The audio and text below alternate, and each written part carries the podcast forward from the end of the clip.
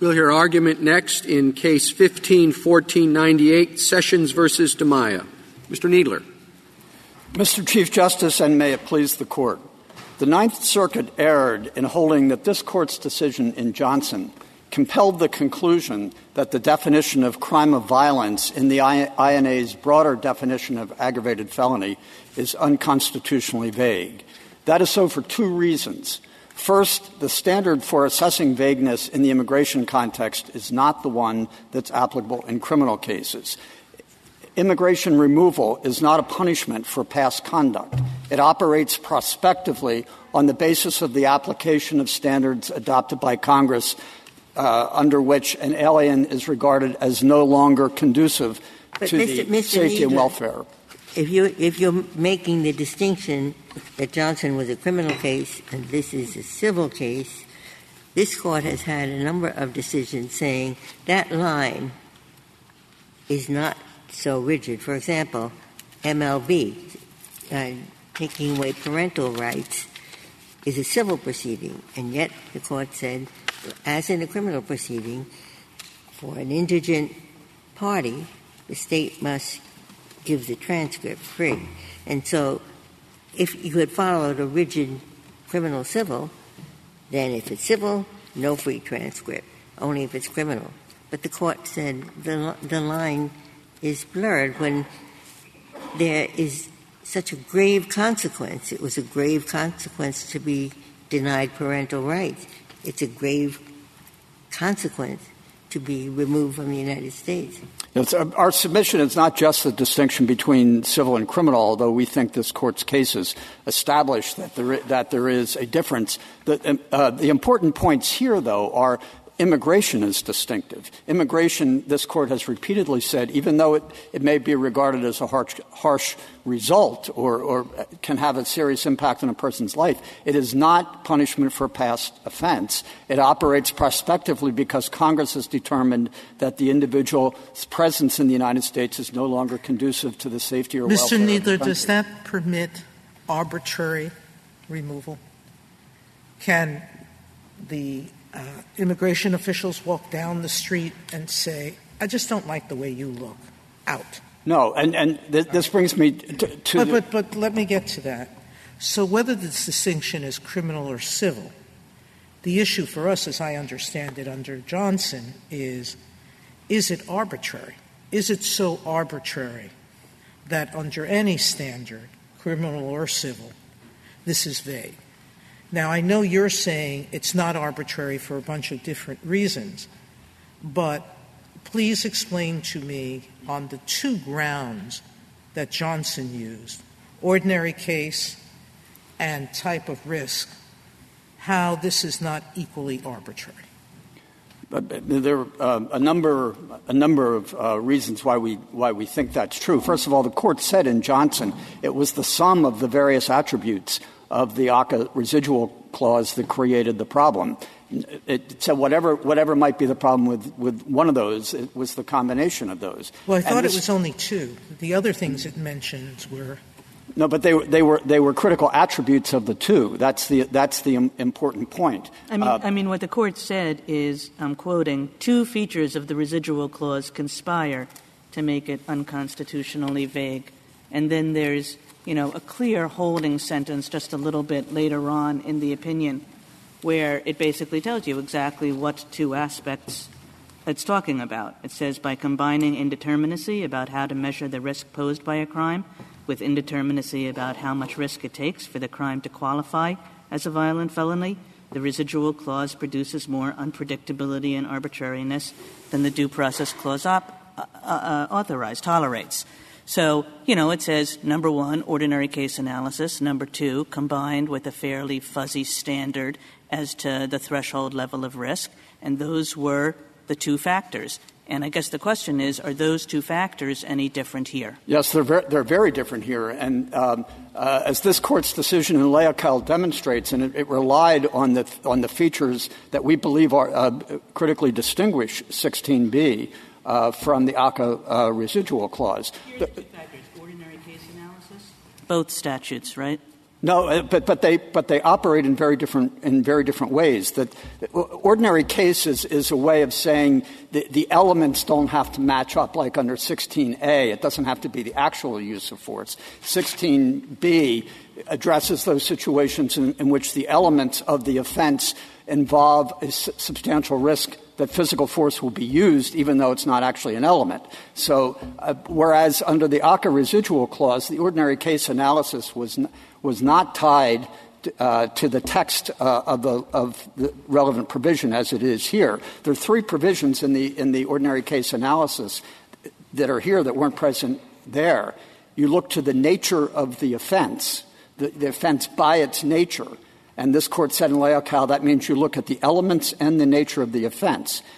Involve a serious or substantial risk that physical force will be used, not that injury might result down the road, but physical force, which this court said is a, is a focused inquiry and specifically distinguished the possibility the harm might result. And in footnote 7 of the court's opinion, it specifically distinguished a sentencing guideline that uses the very language of the ACCA residual clause and said this is not open ended um, like that. And then the uh, 16b says the substantial risk has to arise in the course of the commission of the offense, which means it's tied both temporally to the, to the uh, actual conduct uh, of the offense and functionally. Does the substantial risk inhere in the elements of the offense? So, how do those two things change the definition of what an ordinary case is in burglary? The only time that I understand that burglars actually go into a occupied home is very little. It's probably less than 10% in which um, they confront someone, probably smaller amount when they actually use force against that person. Lots of burglaries are done with open doors or with jimmying without injuring a lock.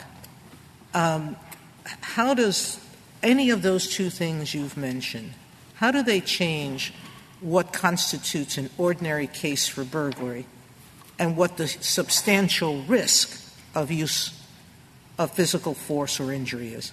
Well, again, I think starting with the text of 16b, you look at the nature of the offense, the elements of the offense. Do they in, is inherent in, in, uh, in those elements a risk, a substantial risk that force will be used.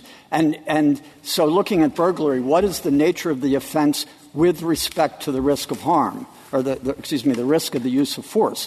Well, this court said in Leocal that the, um, the nature of the offense there is that the burglar will encounter someone, uh, if it's risk of, of force against a person, that the, that the offender will encounter someone while committing the offense. Justice Scalia did exactly that in Johnson and said the ordinary case and the risk of force or injury um, is something that you're leaving to the judge's intuition. No, I, I mean, with respect to the, the Judge, uh, Justice Scalia's opinion in, in uh, uh, Johnson uh, or, or in James or wh- whatever case you may be uh, speaking of, um, was not about 16b. And, and a unanimous decision of this court written by Chief Justice Rehnquist identified burglary as the classic example of what is covered by well, 16. It wasn't part of the residual clause anyway.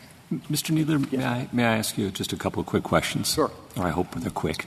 Um, first, getting back to the standard of review and the distinction between uh, criminal and civil, um, this court seems to have drawn that line based on uh, the severity of the consequences that follow to the individual. But that seems to me a tough line here to draw because I can easily imagine uh, a misdemeanant who may be convicted of a, of a crime for which the sentence is six months in, in jail or a $100 fine. Um, and he wouldn't trade places in the world for someone who is deport, deported from this country pursuant to a civil order, or perhaps the subject of a civil forfeiture requirement um, and loses his home. So, how sound is that line that we've drawn in the past, um, especially when the civil criminal divide is itself is now a seven part balancing test, not exclusive, so there may be more than seven factors as I understand it. Uh, and I look at the text of the Constitution, always a good place to start. And the due process clause speaks of the loss of life, liberty, or property. It doesn't draw a civil criminal line. And yet, elsewhere, in the, even the Fifth Amendment, I do see that line drawn the right to self incrimination, for example. So help me out with that. Well, I, I, I the um, I think the analysis derives from the thinking about what the purpose uh, of vagueness restrictions are, and as this court has said in the criminal context, there there are two basic uh, points. One is that the, an individual person of common intelligence should know. Uh, have notice of what the law requires. Fair notice of the law. And isn't that really important in the civil context, too, when we have so many civil laws today? Uh, and they're often hidden away in places like the Federal Register and other, other fine reads like that? Well, and the second point I was going to mention is, is whether it gives rise to the potential for arbitrary enforcement. And what's different about immigration, for example, from uh, from the criminal law. For example, the notice. You'd agree the fair notice con- uh, point uh, pertains to both the civil and the criminal side. It, it does, but I think in, in, in different respects, and in, in, in, some ways, the two points I just mentioned, or, or what the, the two points the court has emphasized, are, are related in, in some ways. But with respect to the notice point in the immigration context, this court has held that the ex post facto clause, which is applicable in criminal proceedings, does not apply in immigration proceedings, and therefore a person may be removed from the United States on, the, on a ground that was not a ground for removal at the time he engaged in the particular conduct. So the, the idea that the, that the statute for that reason has to have a, a, a notice element uh, does not work. And then there is the concern about arbitrary uh, enforcement. This is not, by the way, the sort of uh, um, statute that regulates loitering or being annoying on the streets or something, where, which is at the height of, of where I think the court's concern has been about police and juries and, and judges being arbitrary in the application. The immigration laws have always been enforced through a broad delegation of authority to the executive branch, reflecting the fact that immigration and immigration enforcement are closely related to the national security and foreign relations of the United States. Mr. Kneedler, does the government have another string in its bow here? Now, we're arguing uh, about 16b and its resemblance to ACCA, but you can be removed if you commit uh, a crime of moral turpitude, and wouldn't burglary fall under that? Well, it, it, it would depend on the um, rules for what is a crime involving moral turpitude uh, are somewhat intricate depending on the nature of the offense. Well, and so not it been determined whether burglary is a, is It- a it- crime of moral turpitude? It, it, again, it would depend on the nature of the offense. In this particular case, the, the immigration judge concluded that the conduct here involved a crime involving moral turpitude, but the IJ did not apply the categorical approach. It applied a fact-specific approach and concluded that the, that the defendant's conduct in this case amounted to a crime involving moral you turpitude. think the concept of a crime of moral turpitude is less vague than 16b? No, I, I, I, I think not. But, but this, um, this, I think, brings, brings to mind what's important about immigration enforcement or, or, or frankly, a lot of civil But Kneedler, enforcement. Mr. Kneedler, the crime of moral turpitude is always applied to the facts of the case. So um, Johnson pointed out that when you have a statute that uses approximations like substantial or significant or severe, that what gives it life is its application to actual facts.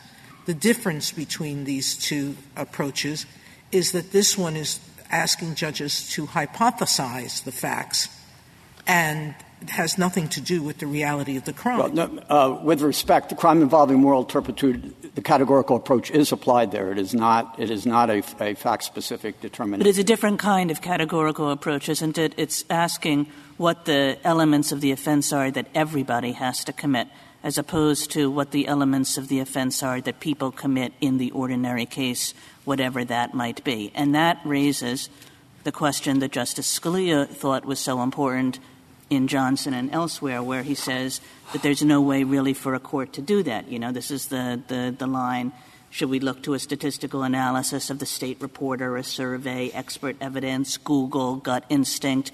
That this is the problem with ACCA's residual clause under Johnson as it is here, is that we don't really have a source of law to look to to tell what an ordinary case is in under either statute. No, I, I, I really don't think that's correct. In, in, um, uh, in Johnson, again, the court was concerned about a statute that referred to uh, the chance the chance that injury will occur, which could be completely open ended. Here, this is tied to the text of the statute. By its nature, does it give rise to uh, uh, the risk of Before force? Before you get into that question, before you get into does it do this in terms of force or does it do that in terms of injury, before you do any of that, you have to have an understanding of what the ordinary case is. And the problem in Johnson with ACCA's residual clause, according to Justice Scalia and the court, was that there was no way to tell what that ordinary case was. Again, with, respect, this court in Leocal unanimously held that burglary is a classic example, and it gave the reason why, which I think is helpful for answering this question more generally. And the court said that, that uh, burglary, by its nature, um, uh, in, the course of uh, committing the offense gives rise to a risk that physical force will be used during the offense because the person will encounter someone else. So built in, inherent in the nature of burglary, is the risk that the burglar will well, Mr. encounter someone Mr. Kneedler, while the crime is being committed. If I might interrupt, I'm sorry, but um, th- this raises a, a, question for me um, about the nature of our task here. And it seems to me that one function of of, uh, of our void for vagueness doctrine is not just to ensure fair notice, procedural due process. I think you'd agree with that. Yes, uh, but the notice with the caveat about immigration, we're, we're not, of course not. Of course not in, our, in this case, right? But but generally, the doctrine serves that function. Yes, and it also serves the separation of powers function. When the law runs out and judges cannot say what the law is, they don't make it up, right? Um, and uh, we stop. That's why we don't have a federal common law of crime, for example, right?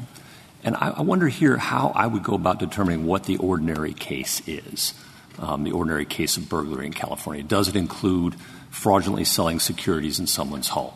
That's burglary in California. Is that the ordinary case or not? I would probably want to have statistics and evidentiary hearings and hear experts on that question. And that sounds to me a lot like what a legislative committee might do.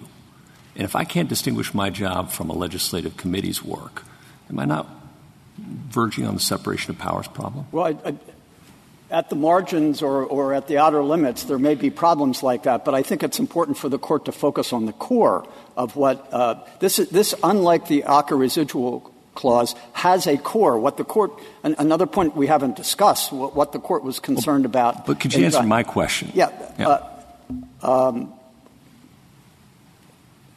I, I, was I was getting there. No, I, I Great. apologize. But the but the the, the uh, if, if we look at the, it, I, I think the court can comfortably look and see whether the statute has a core of administrable offenses. If there are ones at the margin, for example, that would give rise to the concern you're raising. Well, let's take burglary in California. What the ordinary and, oh, and, and what what level of generality am I supposed to look at in terms of what the ordinary case is?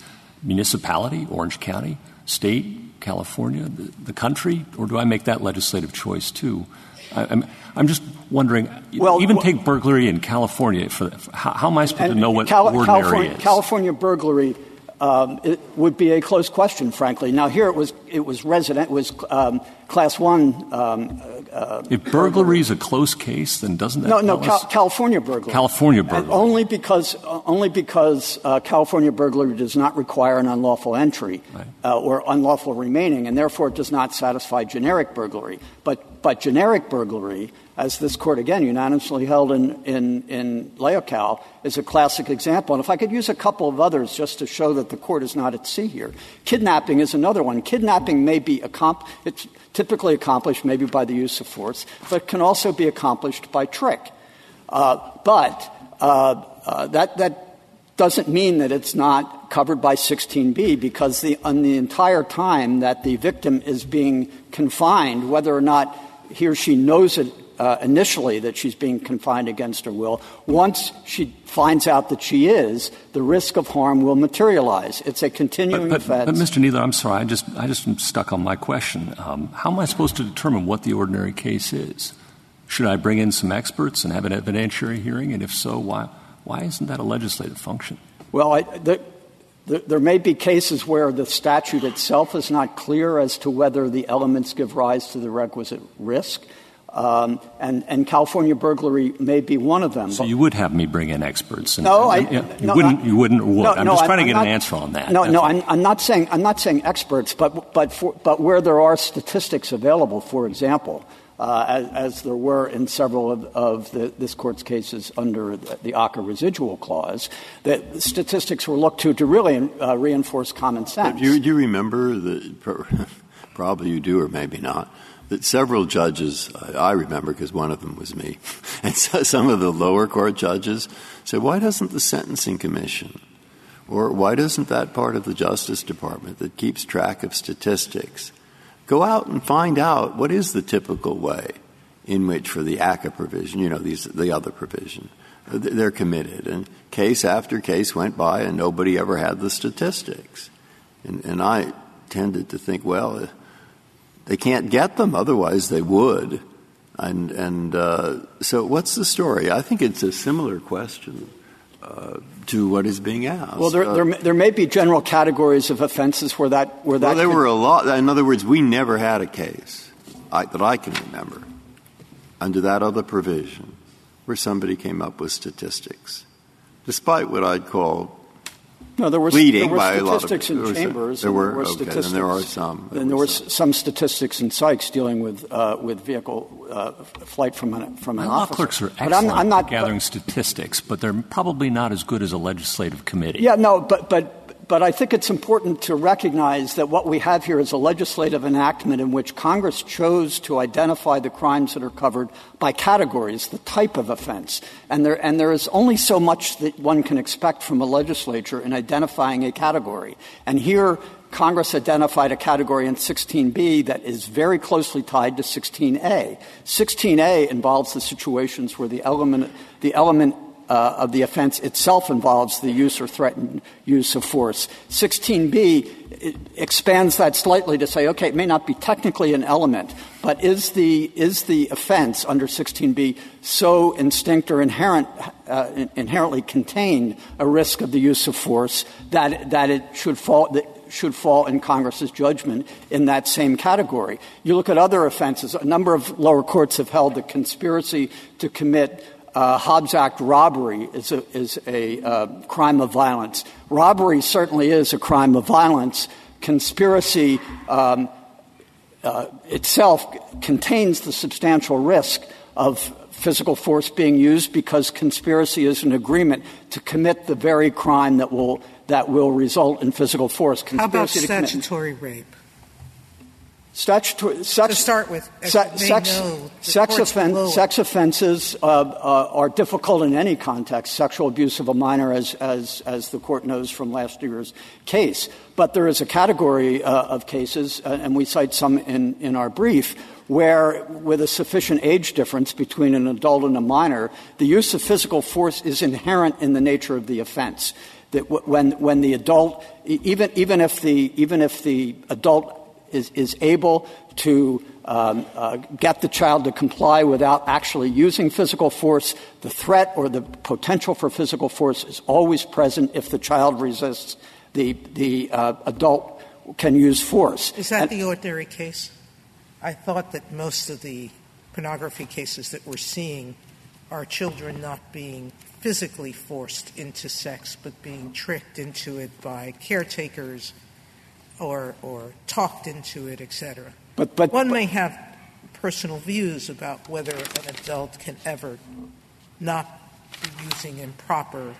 But, but, but the point is that in, in that encounter, the, the potential for the use of force, the risk for the use of force is always the same, the same risk. And, and whether or not uh, uh, force is used in 50% of the cases or 25% of the cases so in that context is not the relevant. It doesn't surprise you that the courts below are split on this question. Just the way they were under ACCA? Well, the, the, as we point out in our brief, the, the, distinctions in the lower courts on this question and on a number of them have to do with the particular elements of the state offense. What, particularly when it comes to sex offenses, it, it's difficult to uh, to say statutory rape or sexual abuse of a minor because the elements of the state offense may vary.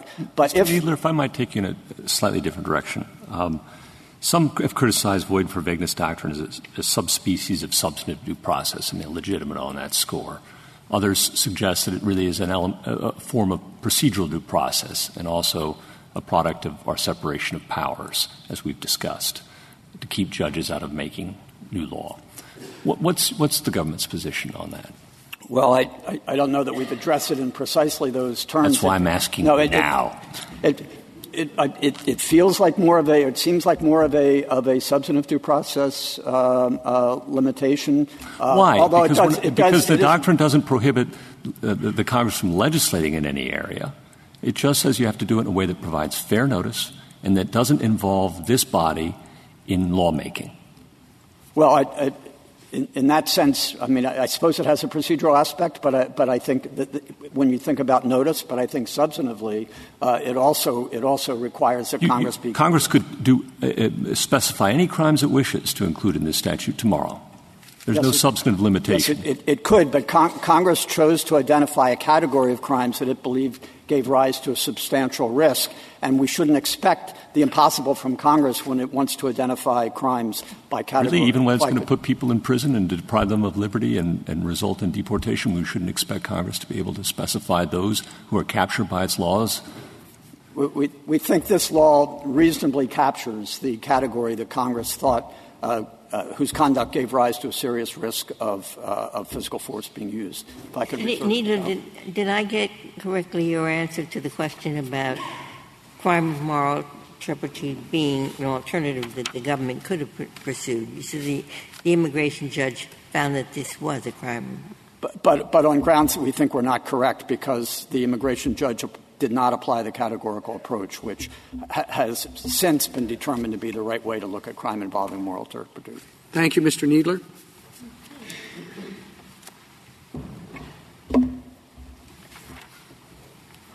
Mr. Rosenkranz. Thank you, Mr. Chief Justice, and may it please the Court. Let me begin, begin with Justice Gorsuch's central point. Justice Gorsuch is right. This is not a job that Congress can appropriately delegate to the courts and to enforcement officials on the ground. Congress has written a statute that makes it impossible for ordinary citizens or for law enforcement or for immigration officials to figure out what the law is, and Congress has delegated that function to them. It has done it with two features that this court described as dooming the ACCA residual clause. First, the piece that most concerned the court, the court said was most important, hypothesizing this ordinary case of a crime, and second, then estimating the risk associated with that hypothesized version and whether that meets some vague standard the government warned the, court in Johnson that Section 16B was, quote, equally susceptible to challenge. The government was right then, and the differences in statutory language that the government has since discovered do not change the outcome.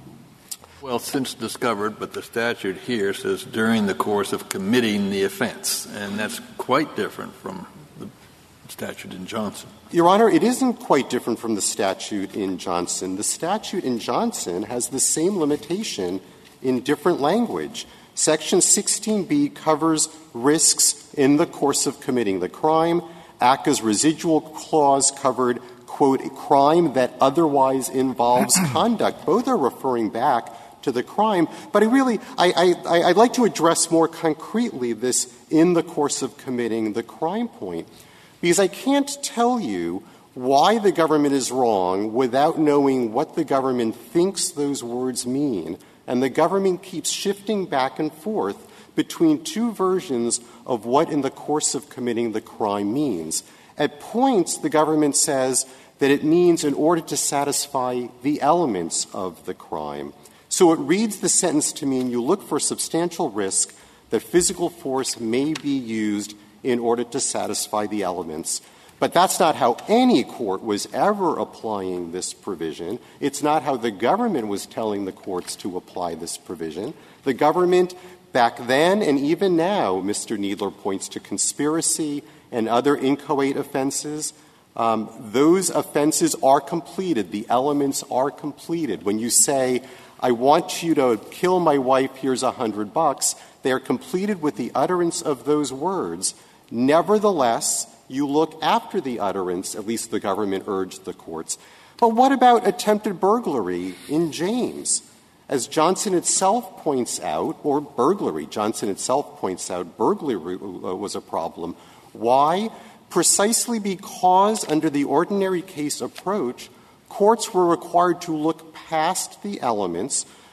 Burglary is committed, the elements are completed the moment you cross the threshold. That's, if that's the government's reading, then burglary would be out.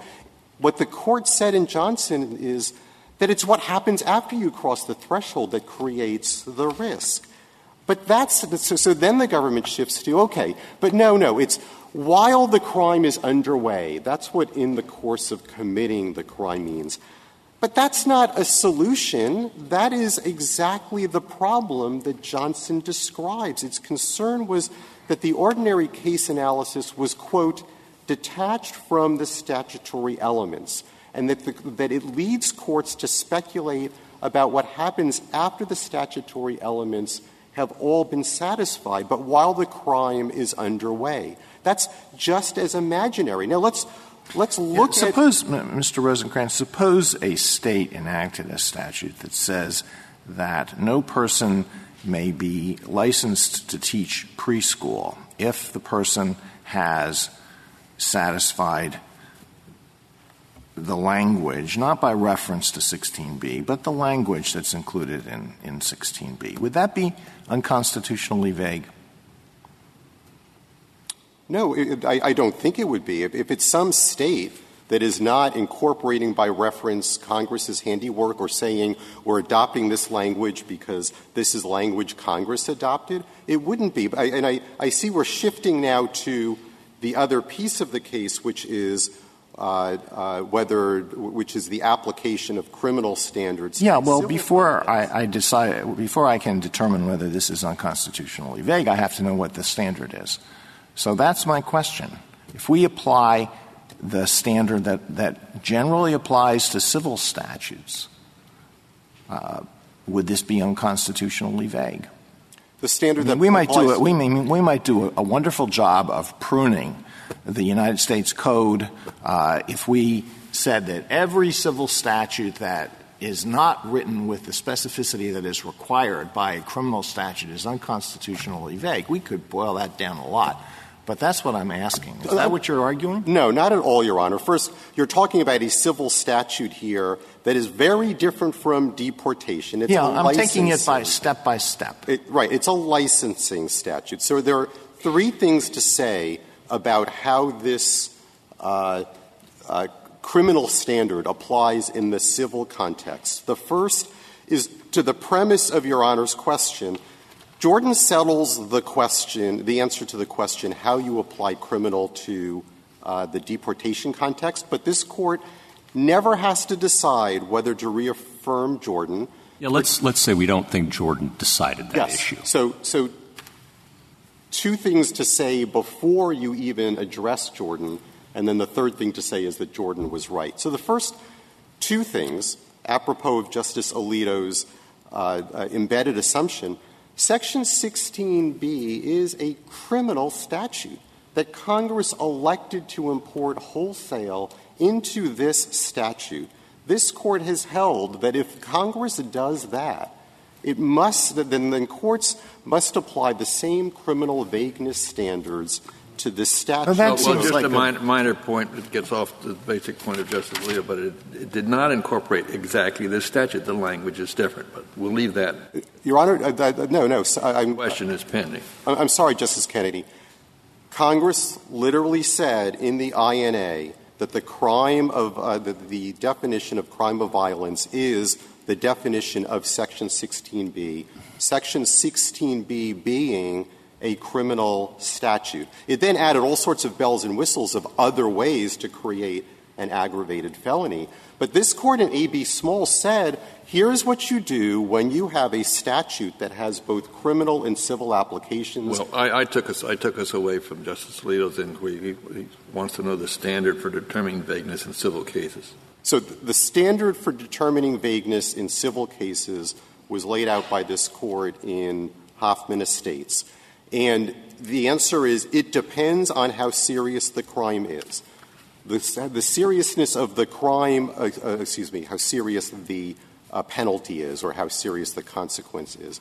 The exactly, and that's where I get stuck, right? Because uh, the consequences in many civil matters can be very grave, more so even than a lot of criminal penalties. Civil forfeiture, take a man's home, his entire livelihood, deport him, and I can think of lots of other examples, can be graver than any misdemeanor uh, offense uh, on the books today. So, and, and, then again, the line between civil and criminal depends upon a seven part non exclusive factor balancing test. So, what am I supposed to do with that? Well, Your Honor, I, I, will answer the question, but let me preface Great. It by, let me just preface it by saying I've only mentioned one of the reasons that this court doesn't have to figure out the answer to that question, and let me. All right, but but but let's answer the question first, and then so I would go back to your point, Justice Gorsuch, that this court has repeatedly rejected a sharp line between civil and criminal. The correct distinction is the one that this court identified in Hoffman Estates. Cases, whether civil or criminal, with severe consequences. How do I determine that? Yes. So here's how you determine it. One thing, and by the way, this court has never had to answer that question since Hoffman Estates set this out. So it's not a question that arises very often. The way the court answers the question here is, is we know that criminal cases and First Amendment cases are on one side of the line. What else comes on that side of the line? If ever there was a consequence that was on a par with criminal cases, it is banishment, exile, lifetime banishment. The framers understood banishment to be equivalent to taking away that which makes life worth living. Madison talked about banishment as the quintessential penalty. He says it's difficult to imagine a doom to which the name cannot be applied. By the way, this is not new to this court. It's not just Justice Ginsburg's example. In a case involving a criminal protection, that is, a constitutional protection that, that uh, relates only to crimes, that is, Padilla, and the, uh, the, the Sixth Amendment, deportation already stands alone as the only civil consequence that triggers a constitutional protection on a par with the criminal protection. So you don't get to come into court and say my lawyer didn't get didn't tell me that I could forfeit I get it home. that you don't want to answer the question, but I'm, I'm really I'm very interested in the answer, which is Justice um, Gorsuch is, is asking how do you, where do you draw the line? Right, so- so- acceptable civil vagueness and non acceptable civil vagueness, Well, Your Honor, so, or vagueness generally. Hoffman Estate says that it varies. So what we're talking about is the line between the severest penalties and those penalties that are less severe. The answer is if it is on a par with a criminal punishment such that someone would trade one for the other, this court answered that question in Lee.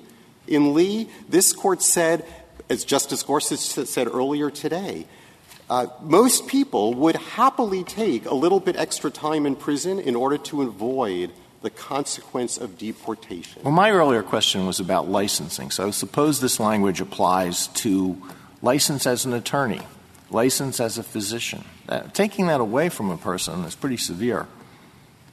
Yes, Your Honor, but, but not as severe as lifetime banishment from this country, which is preceded by automatic and mandatory imprisonment. And when we start, to, aren't we going to get into the same kind of legislating? And how, how severe, where is this line drawn? Your Honor, this is the line this court drew in Hoffman Estates. I mean, that was decades ago. What do you, what do you think about this line? Life, liberty, or property? That's a great line. It's right out of the text of the Due Process Clause itself. Yes, that's a great line. life, liberty, or property, and, and particularly here we are talking about a liberty interest, a liberty interest that says you must leave, the, for some people, the only home that you've ever, uh, uh, that you've ever had. Um, you must leave your family so that when someone is making the decision, am I going to plead guilty to a crime that I've never, that I didn't commit in return for time served, he needs to know, by the way, in, ter- in return for crime served so he can get back to his wife and kids, he needs to know whether ICE is going to be standing out there depriving him of that liberty and, and deporting him from his wife and kids. Do you think you could go back to Justice Kennedy's original question? If you don't recall it, what sticks in my mind, if I get it right, is let's look at the old ACCA, the one we struck down in Johnson. And the difficult language was it involves conduct that presents a serious potential risk of physical injury to another. And then there were a lot of examples where, gee, it's awfully tough to figure out whether it does or does not fall within those words. Now let's look at this language. It involves a substantial risk that physical force against the person or property of another may be used in the course of committing the offense. Now that would seem to be that if the offense is conspiracy to commit burglary, the conspiracy is finished, over, done with long before they get to the property. And so that wouldn't be too tough. But burglary, which takes place on the property, or conspiracy under the first statute, which will lead to the burglary that takes place, well, that becomes tougher. Okay. Now let's look at our statute now and give me some examples. I'm sure there are many, but I think it would be helpful where under this language, it seems, my God, what is the basic uh, case? This is impossible. I'll give you uh, several. First, okay. Sykes, vehicular flight. Okay. How do we the court was was um, uh, mired in controversy about how you figure out whether vehicular flight is going to give rise to the right sort of risk. And how did the court do it? It was looking at the moments or the long time frame after the elements were satisfied. The moment you pull out, you are in vehicular flight. So in the course of certainly doesn't help, and the distinction between physical force and physical injury doesn't help, and the distinction between property and personal injury doesn't help. You're still always imagining what is happening after you pull out. Okay, next one residential trespass. It all depends upon first, what do you imagine the ordinary case to be of residential trespass? And then figure out how it plays out. Or car burglary, same exact problem. Or to take one example directly out of ACCA, extortion. It all depends upon the ordinary case analysis, which, which goes back to Justice Sotomayor's question early on. The heart of this problem is this ordinary case approach, and none of the, the statutory differences that the government has pointed to help you figure out what the ordinary case is. And, and Mr. Rosenkranz, just to tie in this ordinary case problem with this phrase about uh, uh, during the commission of the crime, has the government in all of this briefing and in all of this argument ever come up with a single crime in which the ordinary case of that crime, the injury would be occurring after the commission of the crime? If the commission of the crime is taken to mean not just elements, but a more general view of what the crime is? In this case, I, am just suggesting that the government has never, never come up with a single case under ACCA in which, and remember, ACCA requires you to look at the ordinary case. In the ordinary case, what crime has injury that occurs after the commission of the crime. The government has not told us of any. If, if you are, that is correct. After the crime is over, I mean, conspiracy or, or solicitation to murder. The crime is done, it occurs after. I think the government's current position, contrary to what it persuaded multiple courts of appeals of, was that that's out. And so that's the example. But in order to get there, the government has to take the quintessential crime of violence Uh, and, and, say that it is not. And that's inconsistent with everything that the government has said in multiple cases, isn't that correct? Yes. In, in, I mean, the courts of appeals that have said that those crimes are within the residual. They're saying right now, what about conspiracy? I mean, you can have conspiracy to commit burglary. It's over once you conspire.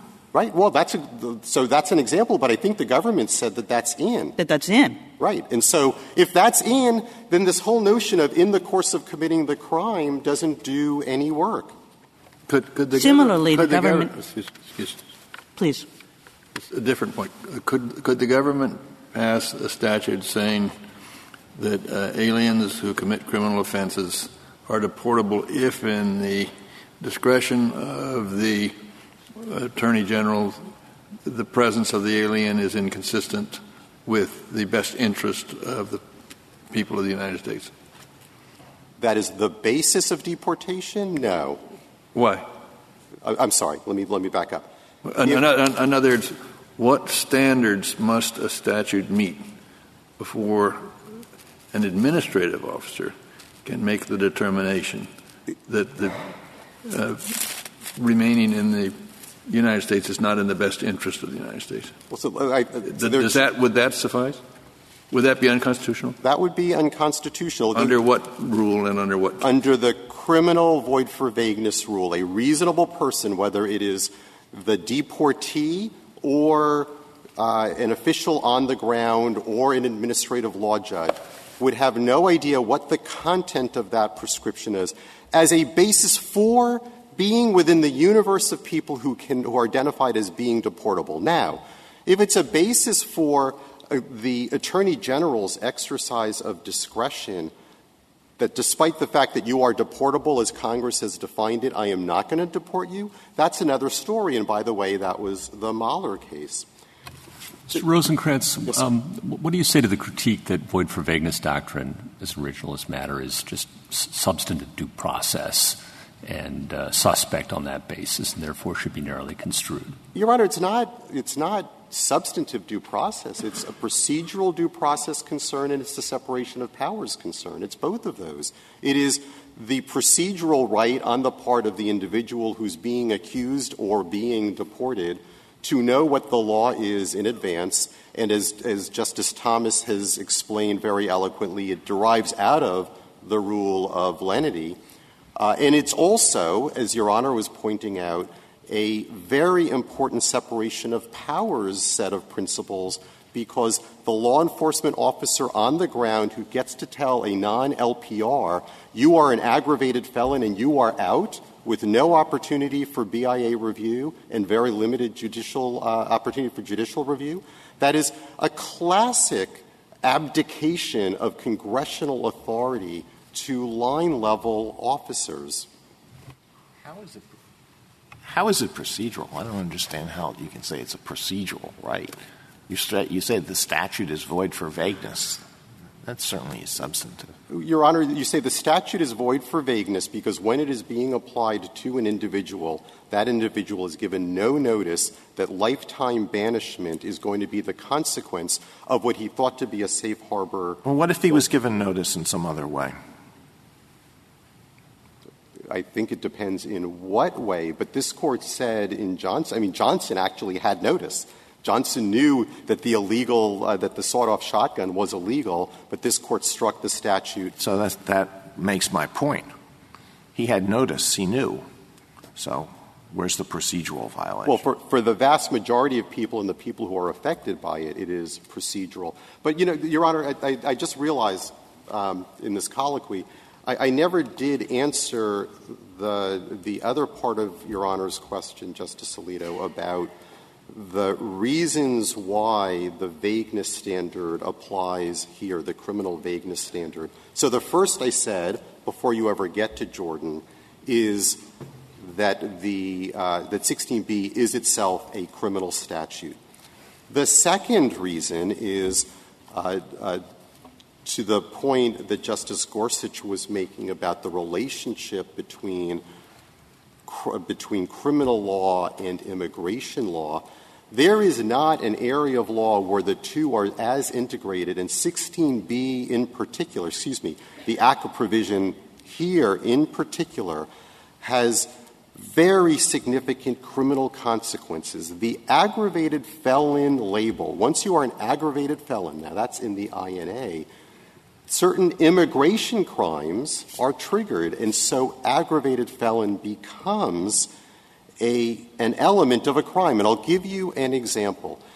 If, if, this, if this vagueness analysis works the way the government says it works, Mr. Dimaya can be deported because he had sufficient notice or, or the statute was sufficiently clear. But an aggravated felon who re-enters this country is prosecuted as an aggravated felon. So if he re-entered the country, he can then be not pro- can he then he can then not be prosecuted as an aggravated felon because the statute would be too vague. That makes no sense, which is exactly why this court adopted the rule that it adopted in A.B. Small and that four members of this court repeated in Northwestern Bell, which is if Congress makes that choice to give civil and criminal ramifications to the same statute, the very same statute, if the statute is void for vague in one context, it's void for vague in the other. And by the way, that other context in A.B. Small was a silly little contract case, not, you know, even a, you know, the licensing of a, um, uh, uh, of a nursery. Mr. Rosenkranz, can I ask you a simple question? If, if, as this court has held, crime of moral turpitude isn't unconstitutionally vague, uh, why should 16b Your Honor, the? The, the answer is crime involving moral turpitude does not sit in a vacuum by itself. It is a phrase that Congress adopted that has, at this point, probably two centuries worth of law describing what is in and what is out. And by the way, so what did the court do in Jordan? What the court did in Jordan was to say, you, Jordan, you committed a fraud. One thing that has been clear since as long as those words have been used is that a fraud is a classic crime involving moral turpitude. That's why he lost that case. And if he had been criminally prosecuted under a statute that made an element of the crime that it become that it be a crime involving moral turpitude, the same result would obtain. And, and so, I mean, maybe you have in your head a, list of uh, you, you could categorize any offense that I might mention and say that's a crime of moral turpitude, that's not a crime of moral turpitude. I couldn't do that. well, And I doubt that somebody who's facing possible uh, removal consequences would be able to answer that question. Well, Your Honor- shooting a bald eagle is that a, is that a crime of moral turpitude? It- it Some is- people would think so. It is not. It is Uh, not. is- How about- by the way, nor is flag burning. And, but, but let me, let me answer the, the, the question this way. You don't have to know, but you, you have to be able to go to someplace like a lawyer who can tell you what the answer is. And where does a lawyer go? There are 14 pages of, Gers, of Kurzban where every single possible crime is categorized as in or out based upon decades of, uh, of um, judicial and other interpretations. That's how one knows. And, and in a crime of moral turpitude, we don't have to consider what the ordinary case is, do we? I think that is what the court, no, not the ordinary case, that is for sure. We don't. Yes, that is All correct. we do is look to the elements that everybody has to meet. Correct, correct. So let me close with this. I, I appreciate the instinct to try and see if this court can do better with Section 16B than it did with ACCA's residual clause. But in deciding whether to take that route, this court has to decide whether anything is to be gained by this whole enterprise of sending the lower courts back to apply now a different standard and figure out how it applies to all of these crimes. That process is going to be no less arbitrary, no less speculative, and lifetime banishment should not hang on the unpredictable answer to the question, is this crime in or is it out? Congress can, of course, decide the circumstances under which lifetime residents can be kicked out of this country, but it serves the separation of powers that Justice Gorsuch referred to to allow Congress to pass the buck to immigration officials and courts with a provision this vague. If there are no further questions, we respectfully request that the court affirm the Court of Appeals. Thank you. Thank you, counsel. Uh, Mr. Kneedler, three minutes. Yes, there are several points I would like to make. First of all, with respect to conspiracy and some of the other crimes that have been mentioned, this is a critical point to understand. Those crimes are continuing crimes. Conspiracy is conspiracy, you could be prosecuted for conspiracy from the moment of the agreement, but the conspiracy continues up until the commission of the crime. The commission of the crime is the culmination of the conspiracy. The same thing with burglary. Burglary is not over when you enter the house. It, it's over when you leave the house. Kidnapping is not over until the victim is freed. Um, um, escape from a prison is a continuing offense. And 16b and its counterpart in 924c serve a critical role in circumstances like that, where a crime extends over a period of time. You can complete the crime without violence being an element, but there, it is instinct with the risk of crime, and that is why, or excuse me, force, and that is why Congress addressed it, and that is what this court unanimously focused upon in Leocal. Uh, this 16b has been on the books for 30 years and has not generated any, anything like the sort of confusion that uh, ACCA's residual clause did. And this court, we submit, should uh, pause greatly before extracting from the U.S. Code a statute that has so many applications. In the immigration context, this statute is applied all the time through the mediation of an administrative body. It's not like a regular civil law in that respect. In how many of those cases is it the sole basis of deportation? Well, it can be. I don't know the percentage, but it's also a basis for denial of, of discretionary relief. Also, in deciding what, what falls in this category, statistics are not the, the major thing. There are plenty of things to look at the body of judicial decisions construing the very provision, uh, the, the background of the legal tradition, which is what this court drew on in in uh, Leocal and saying that burglary is a classic example. It's a classic example for the reasons that I just gave. Uh, you can look at the legislative judgments embodied in the crime. Is the, is the circumstance when force is not used, does it, is, is it like the, the situations where the elements uh, uh, are, are uh, present? You ask for an example, I think, of a, of a crime that would be uh, in under ACCA and out here. Possession of a weapon is one, because possession, inherent in the possession, is not the use. There has to be a subsequent act in the use of a weapon. So that's that's out here because it's not in the course of committing the crime of possession. We said it was in in ACCA because it is uh, injury might flow. And it was actually a, a, pretty good illustration of the difference between the two circumstances. And finally, with respect to immigration, I think it's important for the court to understand that immigration provisions and grounds for deportation are often written in very broad and general terms and given content by the executive branch in which Congress has has vested authority, a crime involving moral. You're not asking the executive for the executive to define these crimes. You're asking us to do it, right? Well, in, in, the immigration context, this isn't an example where uh, Congress has delegated authority to the executive to do this. You're asking, you're suggesting it's delegated to this branch to do it. No, um, it's not delegated to this branch. This branch has to construe the the statute that uh, Congress has enacted. In other circumstances, the agency, of course, gets deference in, in deciding what constitutes a, um, a particular removable offense. Thank you, counsel. The case is submitted.